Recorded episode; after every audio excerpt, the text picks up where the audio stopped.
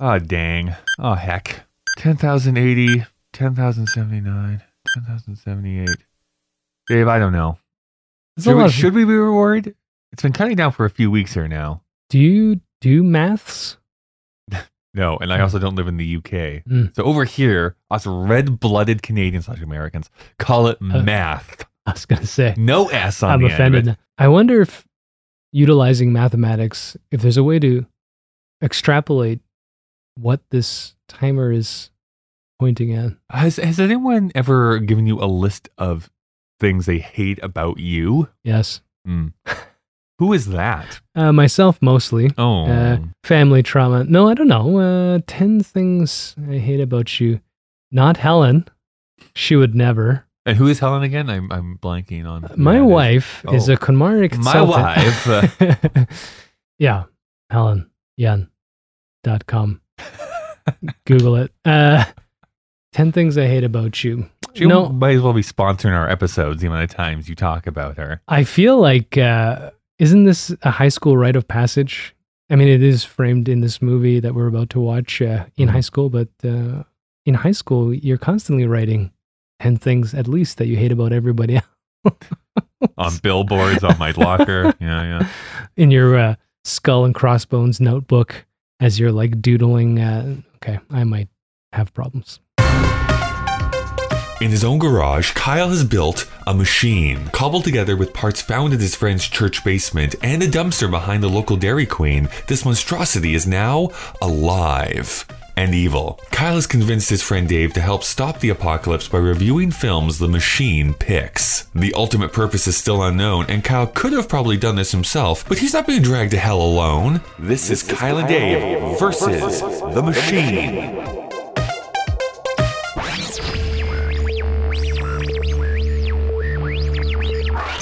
Welcome to Kyle and Dave versus the Machine. My name is Kyle. My name is David. And I'm the machine. We are here to talk about the movie 10 Things I Hate About You, It's gonna be great. a comedy that came out obviously in 1999. Do you recall the first time you ever saw this movie? The only thing I remember is it was with Helen, uh, probably on DVD. That's it. It was absolutely on DVD for me. I actually have a very particular memory of watching this movie. I I don't know if you can tell this, Dave, but I was an absolute loser What? in high school. What do I you was I had like two to three maybe three friends. I was tall, lanky, a nerd.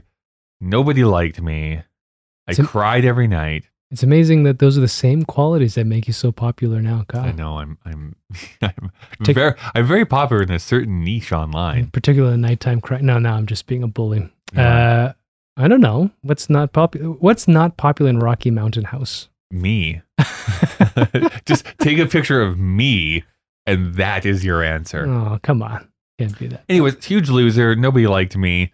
I'll do like a tight five comedy set on my depression about almost killing myself. But that is not what we're going to be talking about here today. Uh, I bring this up. So I didn't go to school parties. I was not that cool to be invited to like the the the drinking that happened. So my first party that I went to was like not until I was in university. However, my friend Scott invited me over to his house uh, to sleep over. And so on that night, it was it's a very transformational moment of my life because I felt so cool. Like I no one had ever invited me over before, and uh, you know Scott and I were becoming better and better friends. And so we went to the Blockbuster, and we rented Ten Things I Hate About You. Uh, also on VHS, by the way, Ten Things I Hate About You. Another movie that I have since forgotten. And I brought over my VHS copy of The Three Faces of Foley because I was super into wrestling. And I really wanted to show my friend Axel Foley. the, not Axel Foley, Mick Foley, Mick Foley. Sorry, getting Axel thrown off a 15 foot high steel cage by The Undertaker. Oh my god. And so I introduced him to that match. And, anyways, that, that was a whole big thing. Then we watched 10 Things I Hate About You. Lovely. And then we stayed up late and watched Saturday Night Live that night, Ooh. which was hosted by The Rock. It was Oh, the first that's- time The Rock came on, and it is a great episode. We laughed a lot. It's also what I stole. There is this stupid joke he made in one of the, one of these skits where it's like, we're gonna go meet up. No, he's talking about a woman. He's like, we're gonna go meet later. M E A T. And I thought I was like, that's funny because it's sex. So that that, that yeah, can- should have kept that, to yourself. that tells that tells you everything you need to know about Kyle Marshall in 1999. suave. Anyways, Rico. so that was 10 things I had about you because it was a movie that I had a bit of a crush on Joseph Gordon-Levitt, which we'll get into a little bit more in this episode. So of course I wanted to see it for that. I didn't know who Heath Ledger was at that point. Julia Stiles was becoming bigger and stuff like that at that point, but it was really Joseph Gordon-Levitt. So I was like so excited that Scott had actually agreed that we're going to watch this movie and this comedy. And it wasn't really raunchy like some of the other comedies that were coming out at that time. This would have been post American Pie when we actually eventually watched this movie. So it wasn't that. And what we discovered was like, oh, this kind of stupid movie that we thought was going to be actually turned out to be actually pretty funny and actually had more to say about our lives than what I was anticipating it to be. So, anyways, there's always been this special place in my heart for 10 Things I Hate About You. When's the last time you watched it? Hmm. I'm going to say a good 12 years ago Oh, wow. at this point. I definitely have seen it multiple times. Mm, I'm going to say on the three to four time range, but it's been a while. It's over a decade since the last time I saw this movie. Okay, so we'll be on the same boat. Let's do this. Let's go watch this movie. And in the meantime, we'll both listen to the trailer and thank some sponsors. And then we return, we'll talk about 10 things I hate about you. Perfect. Bianca Stratford is the most popular girl at Padua High. You're asking me out? I'm down. I've got the 411, and you are not going out and getting jiggy with some boy. I don't care how dope his ride is. Her sister, Kat, is something else entirely. People perceive you as somewhat tempestuous. Heinous switch is the term used most often. The only thing they have in common I am the only girl in school who's not dating. Oh, no, you're not. Your sister doesn't date. is one simple rule. Okay, you can date. When she does. But she's a mutant. What if she never dates? Then you'll never date. Oh, I like that. For Cameron, No one will go out with her. it's a problem. Would any of you be interested in dating Katarina Stratford? Maybe if we were the last two people alive. Hey everyone, it's just me, your friend Kyle, here to be the solo person to give you this ad copy. Dave, of course, is in self isolation, as am I. Me and the machine have been working our way through every movie that's featured a robot. It's not been fun. So let's get right to it here then. I should let you know that, of course, Kyle and Dave versus the Machine is a proud member of the Alberta Podcast Network powered by ATB. The Alberta Podcast Network promotes and supports Alberta made podcasts and connects their audiences with Alberta based businesses and organizations. This week, putting it together is brought to you by Park Power, a provider of electricity and natural gas in Alberta that offers low rates, awesome service, and profit sharing with local charities. Park Power is a small local business, and like many of you out there, it has been closely monitoring the news on COVID 19 and the world's rapidly changing circumstances. While many of their team are currently working remotely, the way Park Power does business has not changed, and their commitment to exceptional customer service will remain. Find out more about Park Power's response to the COVID 19 outbreak at parkpower.ca. This week, Kyle and Dave versus the Machine is also brought to you by the Alberta Podcast Network. So let's listen to one of our other great shows. This episode is brought to you by the Alberta Podcast Network, powered by ATB.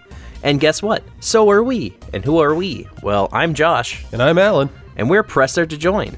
We have a weekly podcast bringing you current events from everything from gaming to comics to technology, security, all that fun stuff. And every episode, we bring you a recommendation for something we think you might like. And uh, we've got a special bad descriptions game that we're playing every week now that Josh hosts. Yeah, new for 2019, I've written a whole bunch of bad descriptions of things that seemingly makes no sense, but once you know what it's to, it's painfully obvious. And then at the end of every month, we do a deep dive into the history of a gaming company, franchise, or just even technology. We've done arcade cabinets one time. Popular things like Mario, and then things you don't know about like Earth Defense Force. You can check us out at psjshow.com, albertapodcastnetwork.com, or wherever you get your podcasts. So as always, thank you all very much for listening. And thanks for pressing start. All right. Well, I'm honestly I'm very excited to talk about this movie with you now, Dave. After we've now sat down and watched this, and uh, we can discuss about whether we think certain things hold up after 20 years or so. Let me push this button. Thank you Machine. Both of you are weak piles of flesh. This movie was released on March 31st, 1999. And oh my gosh. You know what the other movie that was released this week was, Dave? Nope. The Matrix. Ooh. Matrix, starring Keanu Reeves, Carrie Ann Moss, Laurence Fishburne, and Hugo Weaving. I uh so shocked the that the machine hasn't the most popular movie probably that came out in 1999, and we're not watching it. All it's, right, it's weird. You would think that a machine would focus a lot of attention Mm. on a movie from this year. I think we keep asking this. What is your deal, machine? What is your end goal? Keep asking, and your blood will be used to nourish my circuits. All right. Well, that was the wrong question to ask. This movie is currently rated 7.3 on IMDb. It is rated 70 on Metacritic. And then on Rotten Tomatoes, it is rated 68% by critics. Pretty even across the board. And then 69%, nice, by the users of Rotten Tomatoes. I'm shaking my head for you. Available on DVD on Blu ray. You can buy or rent it or buy it on iTunes. You can also rent it via YouTube or Google Play Movies. And in Canada, it's also available to stream on Disney Plus. You're not going to throw another a joke about streaming there? I mean, you're in the high school mode here, so. What do you mean? Its budget was $30 million in 1999, which adjusted for inflation is 44, which I have to ask, what was that 30 million for? That's a lot of money. a lot of money, yeah, at, at the time. Its opening was 8.3. It went against The Matrix. It opened to 8.3 million dollars. Domestically, it would go in to make 38. Internationally, another 15, which means that it would come in at a grand total of 53.4 million dollars, which adjusted for inflation is 81.3. So a modest hit. It wasn't like a runaway hit by any stretch of the imagination, but it made its budget back and everything like that. The plot is a pretty popular teenager can't go out on a date until her ill tempered older sister does. It stars Heath Ledger as Patrick Verona, Joseph Gordon Levitt as Cameron James, Julia Stiles as Kat Stratford, and Larissa Oleynik as Bianca Stratford. So let's talk about Larissa Oleynik. She was born on June 7th, 1981. Hey, that's my birthday. June Uh, 7th? yeah. Oh, Uh, nice. Yeah. In 1981? No, 78. Okay. Yeah. Well, after appearing in an episode of Dr. Quinn Medicine Woman, she would be a supporting actor in River of Rage, The Taking of Maggie Keene, a made for TV movie in 1993. Had to be made for TV. That was a lot of words in the title. She would co star with Rachael Leigh Cook, who we talked about in She's All That, in The Babysitters Club. Ah, A movie we've talked about now like two or three times, which we should by now probably just watch because we've talked about it so much. spoiler alert. Helen and I tried to rewatch it. Not good. There's a complete silence by Dave. Depending on your age, she is maybe most remembered for being Alex Mack in The Secret World of Alex Mack, the TV series that ran from 1994 to 1998. Holy shit. I've never heard of it, but it had a four year run on what Four-year- channel? This is, I'm pretty sure it's the Disney Channel. Ah, like okay, this is like one of those things. Okay. By the way, uh, the autocorrect on this receipt made that the script world of Alex Mack, which is not true. After this movie, she would continue to show up in guest spots in TV shows and appear in films like A Time for Dancing, Broken Windows, and Relative Obscurity, which apparently is also where her career went. Uh, Uh, Heyo. as, as seems to be the case with a lot of people that we've talked about on this show, she has been doing a bunch of voice acting roles. She also appeared in a recurring role on the Hawaii Five-O reboot. Currently, she has had a recurring role on the TV series Trinkets. Its second season will be airing this year. It's described as an unexpected friendship forms when three teenage girls meet in Shoplifters Anonymous. Sounds right up your alley there, Dave. I'm just, I'm questioning whether we should be recording this and not just defer to tomorrow. All right. Julia Stiles. Julia Stiles was born March 28th, oh, 1981, same year. Hmm. Her first film role was a bit part in the Claire Danes Jude Law romance I Love You, I Love You Not in 1996. The year before this film, she was in the M. Night Shyamalan movie Wide Awake, which I've never heard about. Never heard of it. About a 10 year old boy who goes on a search for God after his grandfather dies. It co stars Denis Leary and Rosie O'Donnell, and I really want to see it now. That sounds amazing. amazingly bad, Really but it's going to be yeah. so good. After this film, she was in a bunch of critically liked and sometimes successful films like State and Maine, Save the Last Dance, and O. Then she appeared as Nicolette in The Bourne Identity, and she would show up, and I'm pretty sure every single one of its sequels. If you are a Dexter fan, she appeared in 10 episodes of that show as Lumen Ann Pierce. Most recently, you would have seen her as the reporter in the film Hustlers, And up next is the film The God Committee, described as an organ transplant committee has an hour to decide which of three patients will receive a heart that has suddenly become available. Six years later, the committee members struggle with the consequences of that fateful decision. Mm, does it go to a murder? That sounds like a play to me. But, yeah, I was gonna say it sounds like a play, unless it goes to a murderer. Oh, it has to. That's absolutely what it's doing. It's either a murderer or pedophile. It's one of those two You things. just wow, we just went yeah. On a personal level, she did go to Columbia University and earn an English degree. Uh, she also works closely with Habitat for Humanity. Who doesn't? Who gets an English degree? Idiots. All right. I have an English degree for those of people who don't know what the mean mean to Julia I, Stiles. I tried to do an English minor, Mhm. like while I was doing philosophy and history. Well, first off, that's illegal, but and uh, I think it, I think I was taking uh, Chaucer, and Oh, I yeah. quit because I couldn't keep up Oh, with the I love volume. of Chaucer, though. Chaucer's great, but like yeah. I'm reading philosophy allegedly. Oh, I'm I just see. drinking. There's just too much. I'm reading into it, history, and then they're like, read this book in two weeks. I'm like, this thing, Not happening. yeah, it's, it's not even in. English, really. un- yeah, and then yeah, you got to learn to. So Joseph. Gordon-Levitt, born on February 17th, also 1981. That's wild. He was a child actor, appearing on a couple of episodes of Family Ties in 1988. Hmm. Also, episodes of Murder She Wrote, Dark Shadows, L.A. Law, and Quantum Leap.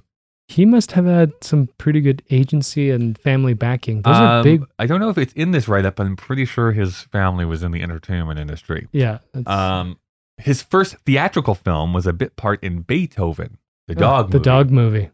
uh, and then in a rubber, a rubber, a river, and a then rubber runs through rubber runs through it.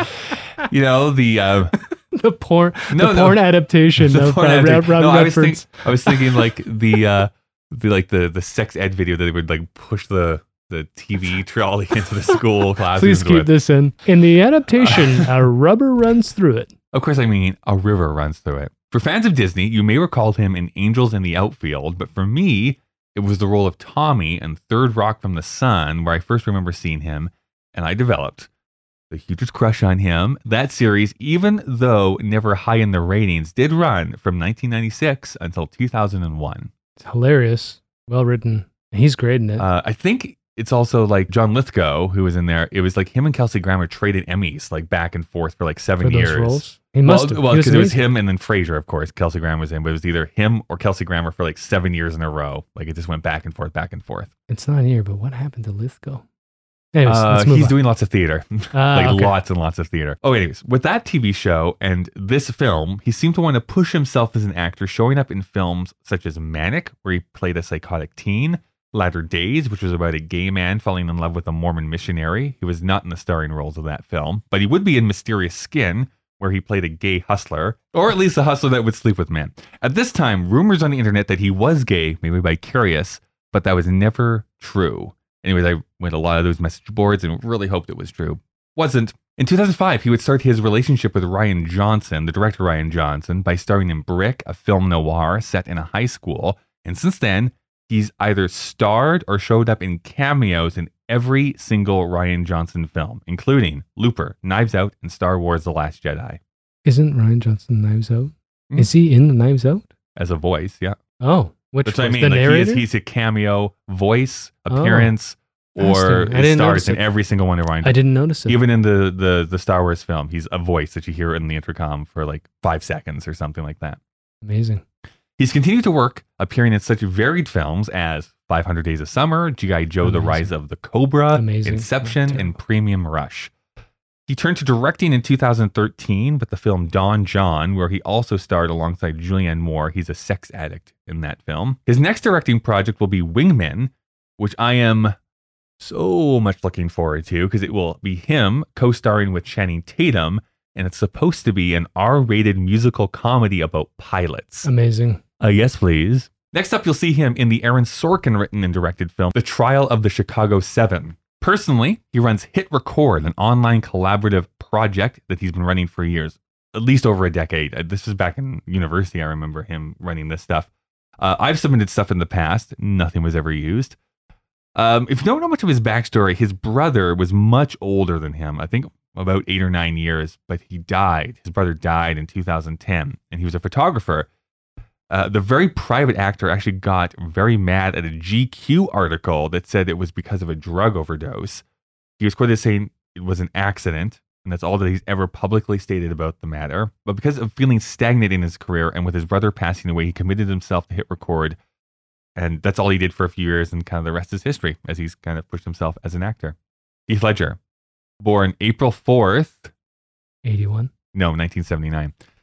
Uh, but I led you to that joke, and I'm Damn so it. happy about it. A couple Damn of it. TV shows, and then his first film appearance was Black Rock in 1997. Ten Things would be his breakout role, and then he'd go on to be in such things as The Patriot, A Knight's Tale, Monsters Ball, and The Order.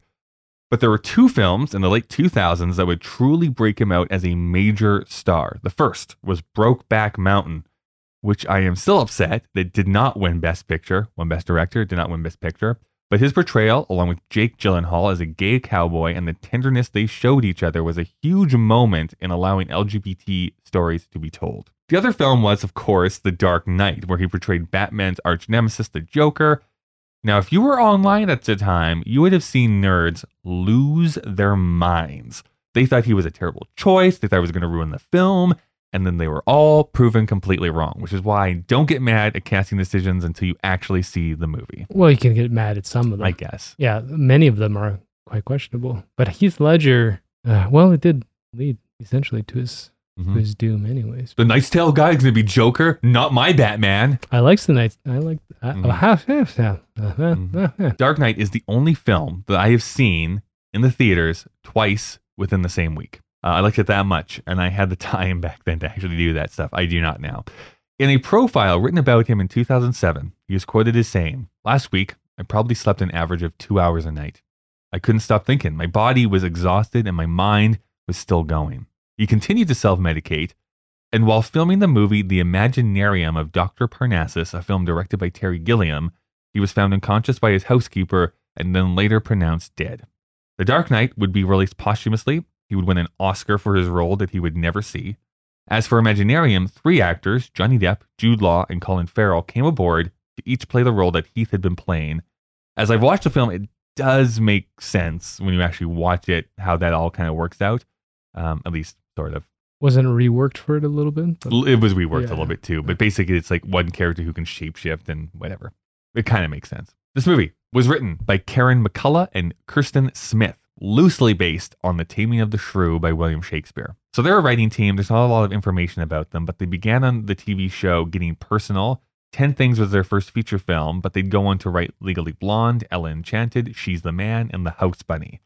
Upcoming is Legally Blonde 3 and an untitled Female Expendables. oh, actually, that's true. Female Expendables. yes. They're doing that. Yeah, they're doing that. I- Stallone. I is, think like, it's uh, producing it? Charlize is going to be in the main role, but Charlize is great. Yeah. I mean, and Charlize we trust. Directed by Gil Junger. No, I don't know how to pronounce the director's name. I'm going to say directed by Gil Younger is how I'm going to pronounce his name. Junger. Younger. Oh, Junger. He Wait, started- is there an umlaut on it? No, but it's a J-U, which usually is like a huh sound. I don't know. Uh, he started his career in the late 80s on the show It's a Living, would stay directing TV episodes of such shows as Blossom, The Jeff Foxworthy Show, Soul Man, and Ellen. 10 Things would be his first film, but he would also direct Black Knight with Martin Lawrence, If Only, and then a bunch of TV movies. He has stayed mostly in TV, like tons of TV. Like if you go and watch his resume, like he's just been done tons of TV shows. He came back to 10 Things to direct 12 episodes of that when it became a TV show in 2009. What? Yeah. It- It was a TV It show. was a TV show for one season. I didn't know that. Mhm. He also directed a spiritual sequel called 10 Things I Hate About Life in 2014, Oh God. where two people fall in love on the day each of them is going to commit suicide. Oh, that's So sounds fun, doesn't it? That's light in tone. Can't believe I missed that one. Hmm. Well, I think you're going to be much more up for his next film, which is called Dog's Best Friend. It stars Megan Fox and is about a 12 year old tech prodigy whose science experiment goes awry and he forges a telepathic connection with his best friend, his dog. The duo joins forces and uses their unique perspectives on life to comically overcome complications of family and school. First in line over here, Dave Yun. You just described this podcast, Kyle. that's, that's right. Who's the dog in this analogy? Both of you are subservient to me. Okay, so a lot of information. Dave, take it away. Your response to this film after over a decade from the last time you saw it. What are your impressions now of 10 Things I Hate About You in 2020? It was great. I enjoyed it. Speaking from our experience last week of uh, theater productions translating into movies, and then, of course, the loose, so called loose adaptation of a Shakespearean uh, classic Yeah. into a film. I mean, this thing plays like a play. It's done so cleanly, uh, hilarious. By the way, I- I think it's so interesting how like this is based on Taming of the Shrew. Uh, the last one we watched, She's All That, was based on Pygmalion, and then Varsity Blues. We uh, this is my own personal thing is kind of Henry V. So it's interesting that they're all borrowing from like these old plays to basically be teen comedies. There's nothing. There's no new. There's no new. No, Kyle, there's no new. there's no new here. everybody's great in it. I think. Uh, I mean, I, I, I- I have, of course, uh, rose-colored glasses. So I mean, I, I'm not that critical about each individual piece, but, but yeah, the flow, the story, I loved the whole thing. It was it was great to kind of uh, revisit it, and I also like that uh, from the music choices and just seeing that snapshot of 1999. hmm You know, it plays essentially like a period piece. I'm Well, what's not a fan- interesting too, like one thing that was not true for some of the other movies we've seen that follow in this same vein, is that everyone except for Heath Ledger was a teenager when they were doing this. So probably 17 ish when they were filming, 18 when the film was actually released into into theaters. But I think that does add an air, a bit of authenticity to it, where it's like at least you look like you're someone in high school, Mm. rather than being like you were obviously late 20s, early 30s, being in high school. nobody made you question whether they were the character was mentally disabled. Uh, Yeah, you're not a 35 year old woman trying to play a 14 year old and then nothing works. like no hate on Selma Blair, she's great. But you know, I was thinking about our discussion about that too, and I guess that's the other one too. Cruel Intentions based on like an old French thing. Too. right, they, they- Um, excellent pronunciation thank there. Uh, this is also shot uh, and written in a way that it's not supposed to be an affront to morality Mhm. either, right? It's in a classic sense. You can use talented actors to portray uh, characters, um, you know, around the uh, correct age and the correct tone. Yeah. the- Well, I think also part of that, I mean, yes, part of that is the Shakespeare influence in this is that he wrote some great roles with with women characters, even though it wasn't women playing them on stage at the time when he was writing them. Still well, playing Gwyneth might argue. No. right, exactly. but I mean, still writing these really good, complex female characters. I actually think, and people might get mad because we've been talking about gender a little bit the last few weeks here uh, uh, in the creation process, but I think it does go with the two women writing this script Yes. that the women don't fall into that trap of being like either totally underwritten or totally inconsequential to the plot. These are women that are driving the narrative forward and are complex characters, and they're not just one note. There's there's layers to them that uh, are unraveled throughout the film. yeah unraveled in a timely and, and like exciting manner where Mhm. you're like discovering for example Ju- yeah julia stiles character and how she became the shrew Mhm. it's fascinating it also brings me to that uh, thing we talked about the, i think it was a new york times article but about the latest conspiracy that uh, the shakespeare texts were written likely by Uh-huh. a woman uh, of that era i can't Sure. remember her name but uh, there are some fascinating uh, Wilma Shakespeare. uh, uh, she like I can't remember where she's from when she enters the uh, London thing. It, the the timelines work, and Hmm. some of these uh, these characters, the insight that they have, even reading the original Shakespearean uh, plays, the insight for a, a man in the Victorian age to have how a woman would react or be in this situation. Some fascinating, fascinating things. But uh, we brought up last week me hating on. Uh, my hating on uh, what's his name, Nicholas Sparks, right, yeah. and uh, garbage rom com romance. Uh, that's pretty strong, but I'm gonna stand by Well, I would say this is more romantic than Message in a Bottle was. oh my god, we watched Message in a Bottle. Yeah, remember that movie? It's currently our lowest rated film that we've watched so far. uh, so yeah, it's it's great. It's refreshing to watch, um, and it's fun. I Mhm. mean, it's just it's light, but it does deal This- with all these like yeah. real, real. Uh, This is the hard part about comedies in, in a way where, I mean, describing comedy bits is never going to be funny.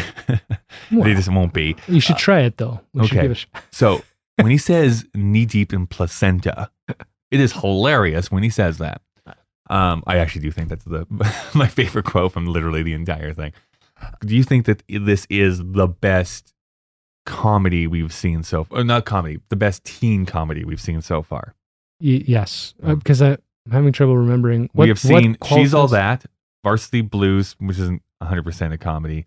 Um, and Cruel Intentions not really a comedy, but so teen centric movie. Is this the best Oh, yeah. teen centric movie Hands we've seen so far? Yeah, of course. Why does this succeed where the other ones failed? Number one, like you mentioned, the casting was Mhm. appropriate. So everybody, you, you get a feeling like this is a high school. I mean, even with Heath Ledger clearly not being a high schooler, visually the, the character plays that way, and they either they write to it, uh, but Mhm. you know you get this question of this question of whether he should be there or not. Yeah. And he's in a bars and he's smoking cigarettes and he's too Right. cool. He's just I too mean, cool. it- it is the epitome, and this is probably what I even thought back in like 1999, early 2000, whenever I saw this movie for the first time, where this movie is the example of this is way better than it deserves to be, almost right. It's like the subject matter, the the the normal way that these movies go, like you go in with a certain expectation, and then it kind of just elevates that material to such an extent that you're like, wow, that was like I was not expecting it to be as good as this actually was. Now, have after having heaped all that praise on it, what criticisms do you have about this film? I have to take a pause, Kyle, because I'm trying to remember the movie that much. I burnt myself out thinking about Ravenous. Okay, so there's two things that I would bring up. I know you're having. We just cut out 20 minutes of you staring blankly at the wall, not being able to answer that qu- that question. but uh, so this is call me a prude or call me like a white knight. I guess that's kind of what the situation we're going to find myself in. What I really uh, like tuned into while watching this movie now in 2020 is boy do they throw around the word bitch a lot like just as like uh, uh she's being a bitch you're a bitch everyone's a bitch i don't know i feel that that is such a it's not that like saying that once or twice is gonna affect me a, a whole lot but i'm sure that they use it over a dozen times in this film just as a, a pejorative to throw at other people and i thought it was just weird after a while that that's the word that they kept going back to I, I think I wasn't sensitive to it at all just because I grew up in that era and uh, in all of those words, uh, I hesitate to use them, uh, Mhm. but they've come up, you know, fag, bitch. Yeah Cunt is not used that well in North America, but in, in England, the cunt is still a very prominent word. Yeah. thank you to our sponsors this week One of the things I've been thinking about lately in this context is um, we've become very sensitive to how insensitive we have been, at least Mhm. by implication. And we are at a stage, we think, at least uh, in society, that at least the people we hang around want to be inclusive, welcoming, and balanced. But there's also this heightened sensitivity that comes with it that I don't really know, Kyle, why the word bitch strikes you negatively here. I mean, particularly even with the women writers at the time, whether they're playing into the role Yeah. or not, the word bitch in particular uh, had a very specific meaning. Um, used a different word. We we call them like a, a cruel woman, like a selfish, egotistic. Like it, It's not even that. I think it's more just like the uh, I wanted a more varied vulgarity to, to, to the thing. well, they, But I mean, I guess the the the the, the rebuttal to that is like they're teenagers and not all that smart when it comes to this sort of thing either. So it's just like the easiest thing to like throw off at the other person. I think as well in the era, there aren't that many other words that you could use. I can't think of very many. I, I haven't used that word actually in a long time, but I That's haven't what I met mean. anybody that's treated me that way because we're not in a high school setting. We're not rubbing against people. I really haven't met that many bitches recently, actually. So I just haven't well, used the word. I'm actually okay with that phrase, like uh, in that way. I don't think I've ever met. I haven't met any bitches lately. uh, if I worked in an office or a compressed social environment, maybe we should interview somebody to see Yeah, if they still sure. describe people as bitch. Later on, and, and this may be true in the '90s. You know, there was the really negative thing where a bitch was uh, used against a man to Mhm. imply that acting like a woman was negative, just like using the word, you know, fag or gay, you're gay or Mhm. whatever was used as a negative sense. If that was how that was playing, I- and I don't think that the the stuck up dude was calling either Joseph, uh, Joseph Gordon Levitt or Heath Ledger, Ledger a bitch. I think it was constantly used as a descriptive term for Julia Stiles. It didn't flag for me at all. Uh, certainly, I've become very sensitive to all the movies we're watching where uh, men are categorized as being too feminine oh yeah. and therefore being weak. That's that's its own problem. Well, there's definitely an awareness going on because the one thing I I think we should mention is the their teacher that they have, right? Oh, yeah. So black man teaching in school, and he is like the self-aware person He's in this woke. movie. He Well, woke. he's he's woke before that term woke was even was even around. Pre woke. But he, he's almost like doing this meta commentary on the movie. It's like, this isn't what's supposed to happen. It's like, I'm a black guy in a white school. Like, don't tell me about oppression, like Right. white people in rich houses. Right. Like, Uh, so I think that they're more self-aware enough to be like, this is a very white movie, so we need to have a character that comes in. It's like these are white people problems.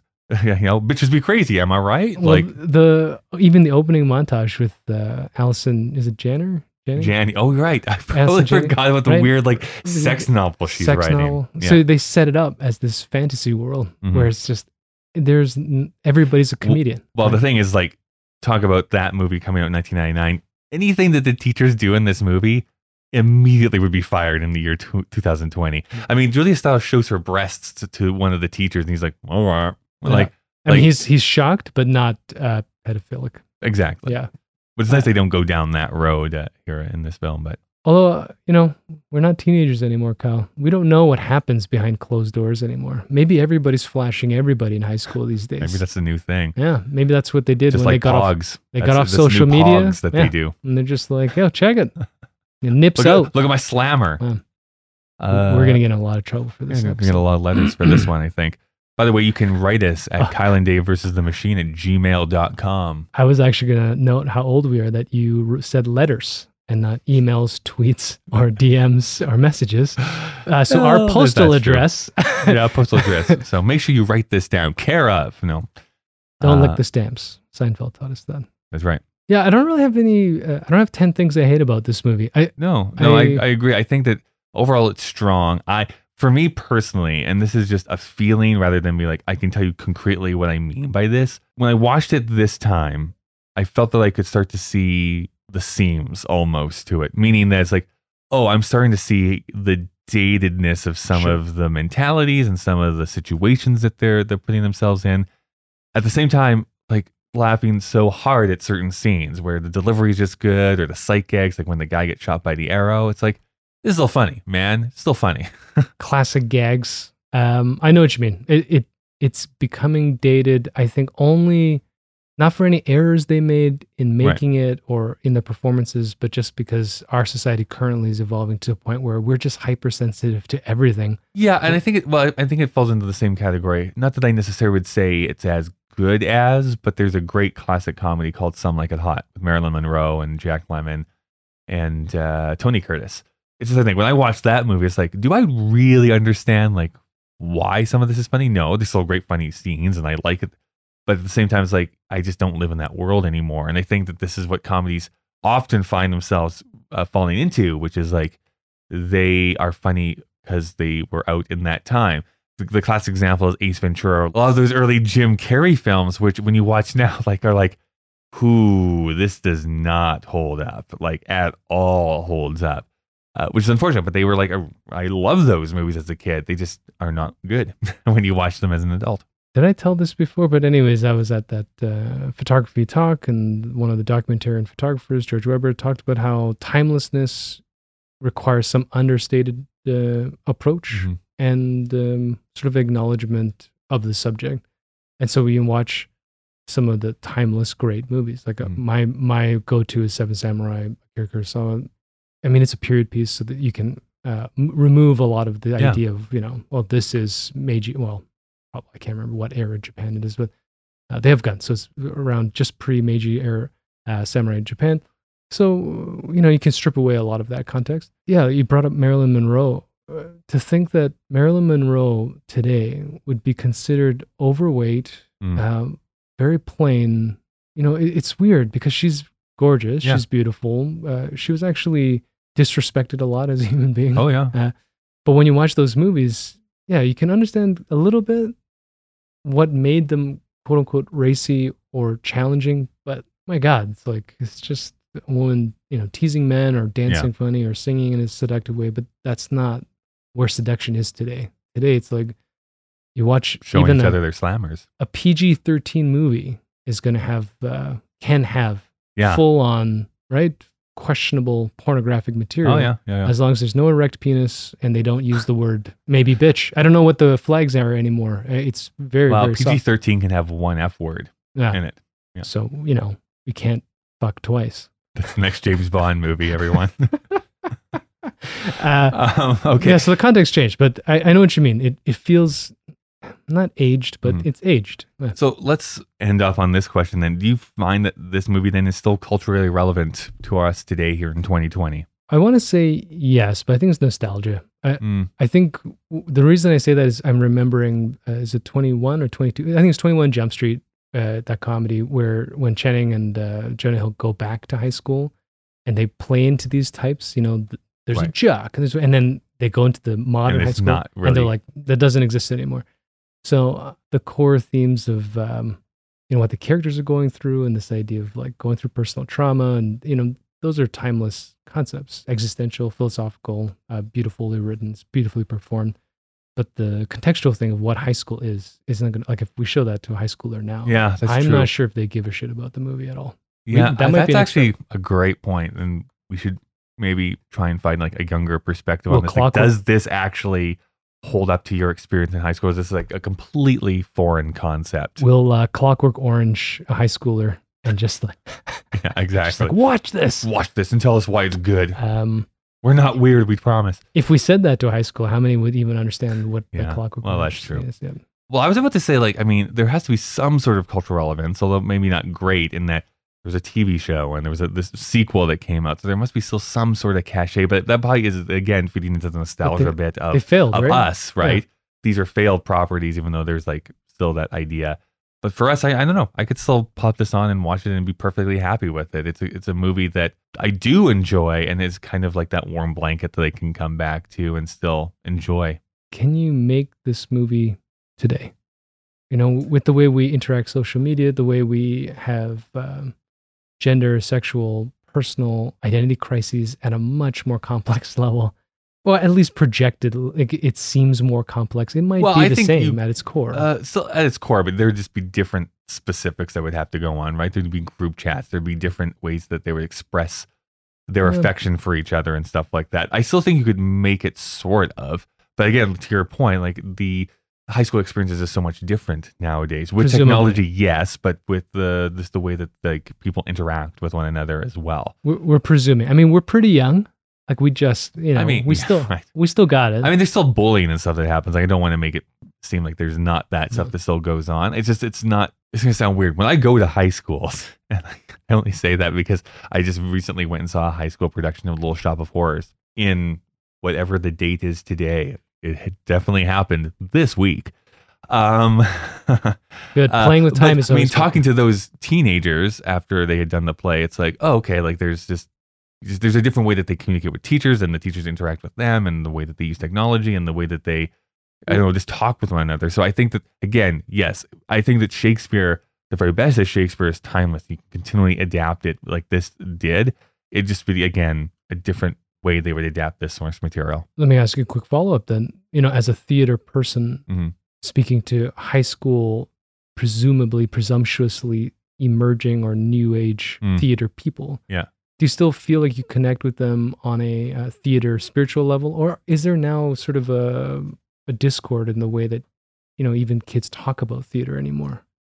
Well, I mean, yeah, and, that, and that's going to also be a little bit biased because they're in theater anyways. They're interested in the history of it, so they know that sort of stuff. But yeah, I mean, I now know what my parents felt like when they mentioned, like when I was in the '90s, and they would mention something from 1978, and I look blankly at them and be like, I have no idea what you're talking about. Where if you mention the Third Rock from the Sun, even though it went until 2001, they were like, I have no idea what you're talking about. Right. So we have to be aware that 1999 was before many of these kids were born. Oh, yeah. so like they All just don't have that same conception. That being said, they well they still know like the the big hits and stuff like that. They they still know those cultural touchstones. So they're not like completely Well, I was thinking more, not slate. so much, yeah, not so much judging on, on their uh, ability to like have researched as much uh, history as you Mhm. might have over the course of your life. As you know, 19 year old Kyle would Mm. know less about the history of musical theater than yeah. 20, 25 now. Sure, let's go with that. Um, I just meant more like on a, yeah, I don't know, spiritual is an overused word for me, but uh, you know, when you're conversing with someone who loves the theater, it's different than when you Well, the thing I think that loves I think honestly, what's different nowadays is that I think that love is per, that permeates, and you can still have that conversation with with each other. And I think they're eager to learn it, and the way that they can learn it is just so much quicker than what I could when I was a kid. Right? In seconds they can have their YouTube video or be, be reading about it or whatever it happens to be or however they want to consume it, they can just find out. And it's like, oh, got it. Cool. I'm gone. Um, they don't have to belabor the point uh, much longer. I wonder, and this is a purely old man judgmental Yeah. thing, but the way that you ended that phrase, you know, I got it and I'm gone. I Yeah. think the I'm gone part is what frightens me. And I wonder, you know, uh, with if if I uh, start this other project with photography, if I can get in touch with, let's say, an 18 year old photographer, a 65 year old photographer, it'll be fascinating over the time, and Mhm. even with the you know mutual pursuits that we have in the creative field, it might be something for us to kind of poke at. Is it rubber runs through it? Uh, to to poke at a little bit. don't don't poke the rubber. Yeah, uh, to poke at a little bit to see if the core of what drives people to love the things that we love is a common seam, or if there's something that's actually culturally evolving there, Mm. and like what theater means as a as a sort of uh conceptual idea has What changed. actually is interesting, and something we already mentioned a little bit, is I think what they're much more aware of is whose story is it that's actually being told. So I think that they're again, I'm biased in this one school that I went and interacted with. I don't know about global changes, but is this the role of say like us as white people to tell this story, or is it maybe better told by somebody else? And like, I'm not going to put on blackface, and I'm not going to like you know, uh, dress it up if I'm a shark in West Side Story when that's a Puerto Rican story to be told and that sort of thing. I think they're just more self aware about that idea and encouraging of those people to yeah, like be included in that sort of thing and stuff that I just was would not have even really been aware of when I was their age. you know, it'd be interesting, and we may have generally generationally missed it, but it would be interesting if you could, because I agree with you. I think that sensitivity exists, but it would be interesting if we met someone, you know, in their 80s when uh, then those productions first started, if they were actually aware too, but cultural norms didn't allow them to express it. Um, yeah. So for I mean, like, there's a there's a subtext that I mean, Yeah, me yeah. being so involved with Sondheim and stuff like that. I mean, co-wrote West Side Stories, and then he would eventually go and write a show called Pacific Overtures, which was about the East meeting Japan, and and those two stories colliding together and writing it in a Japanese style, but taking a lot of time to like learn Japanese music and instrumentation and how that works to to each other. starting to think of yeah, Clint Eastwood's uh, Mm. Iwo Jima and uh, what was the other one? Flags of Our Fathers. Yeah. Anyways, Um, okay. anyways, so that's a kind of a side Rambling, tangent. rambling. Um, Time to wrap it up, bitches. So that was 10 things I hate about you, or as the computer knows it, two things I hate about you. It's a binary, Binary joke. joke. Come on. Um, so Dave, what would you rate this movie out of five?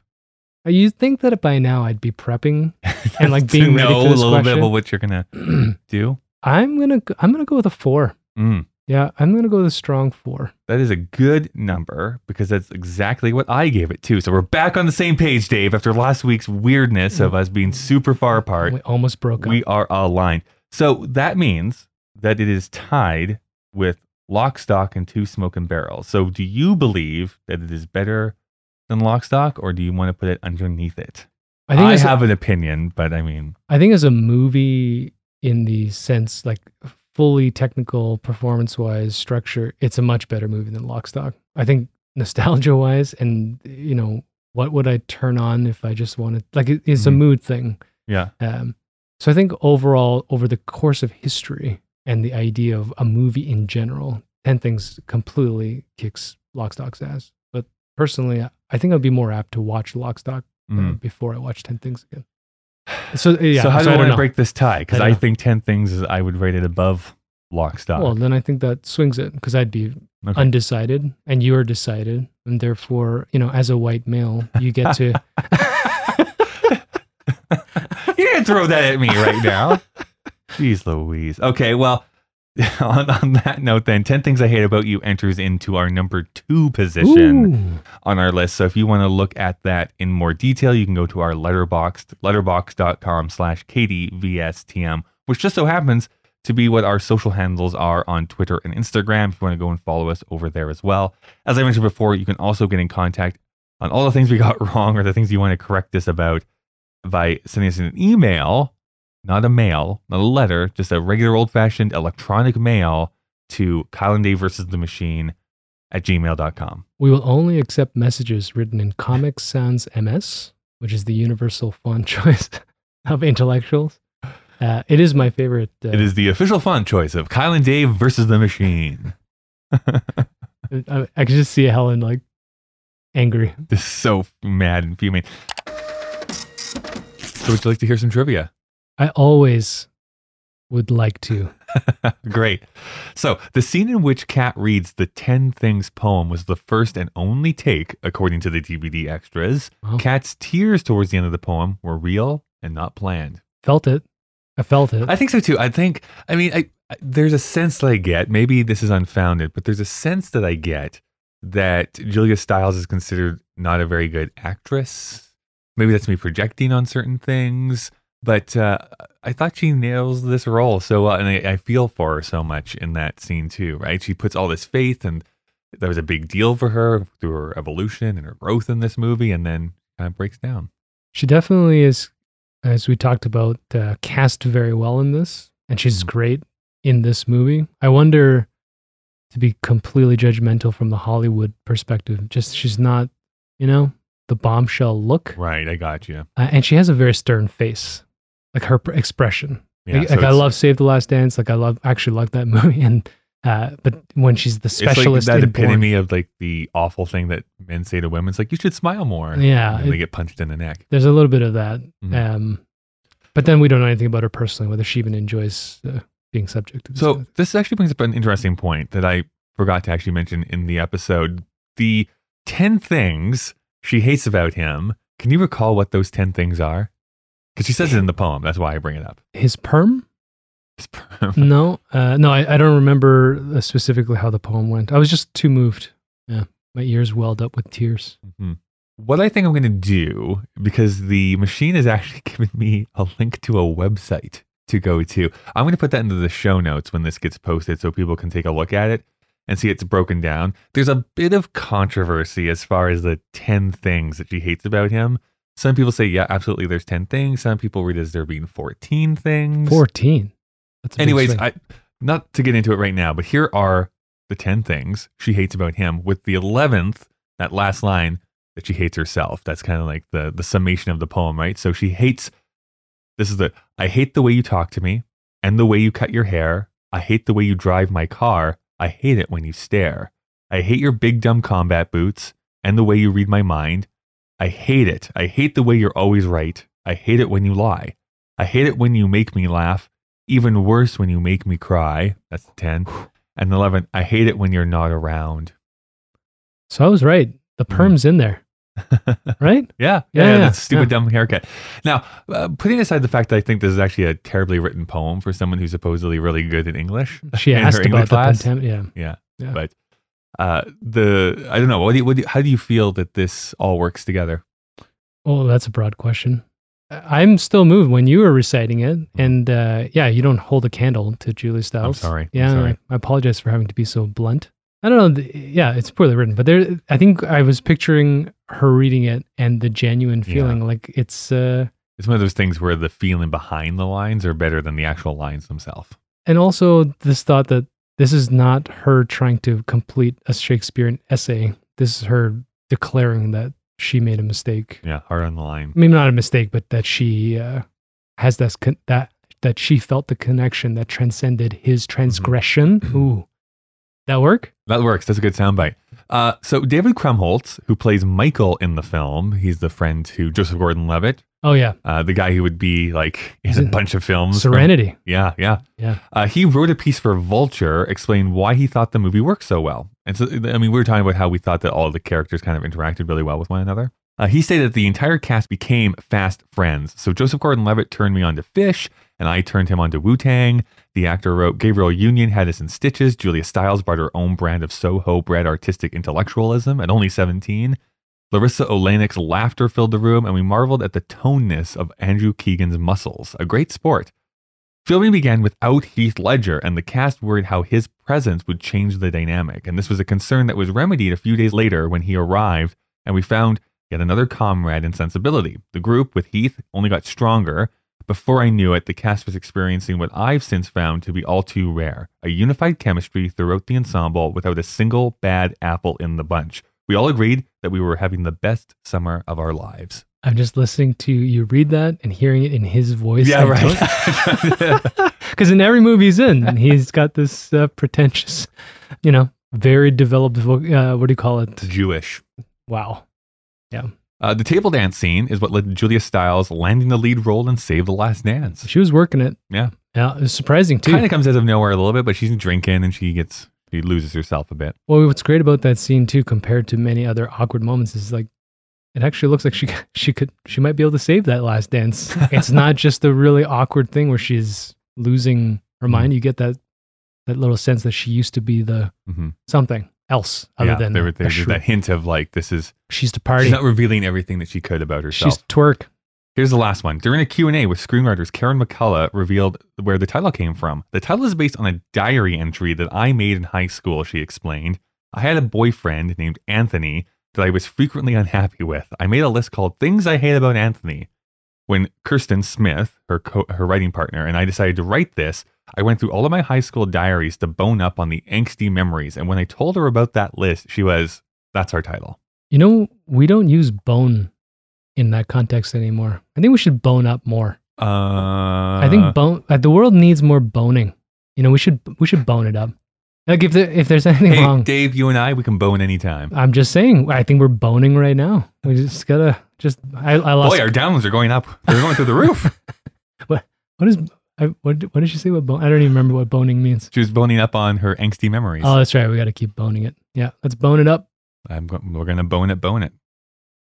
Let's see what we're going to be watching next week. Okay, well, the, the, the machine has come through with us here. We get to watch next week The Matrix. Of course. Going to be revisiting The Matrix, uh, which I, I think I only watched like three years ago, three, Have four years ever- ago. Have we ever left? Have we ever left? We're all part of the simulation, I suppose. Um, Anyways, so uh, how is that list coming? Uh, I asked you to write all the ten things you loved about me before we started recording here today. So what's uh, what's the number one? I, I'm still looking for a pencil. oh, Yeah. Uh, I gave you a pencil. Uh, I needed it in a 2B lead. Yeah. It's easier to erase and make I mean, that's very Shakespeare appropriate.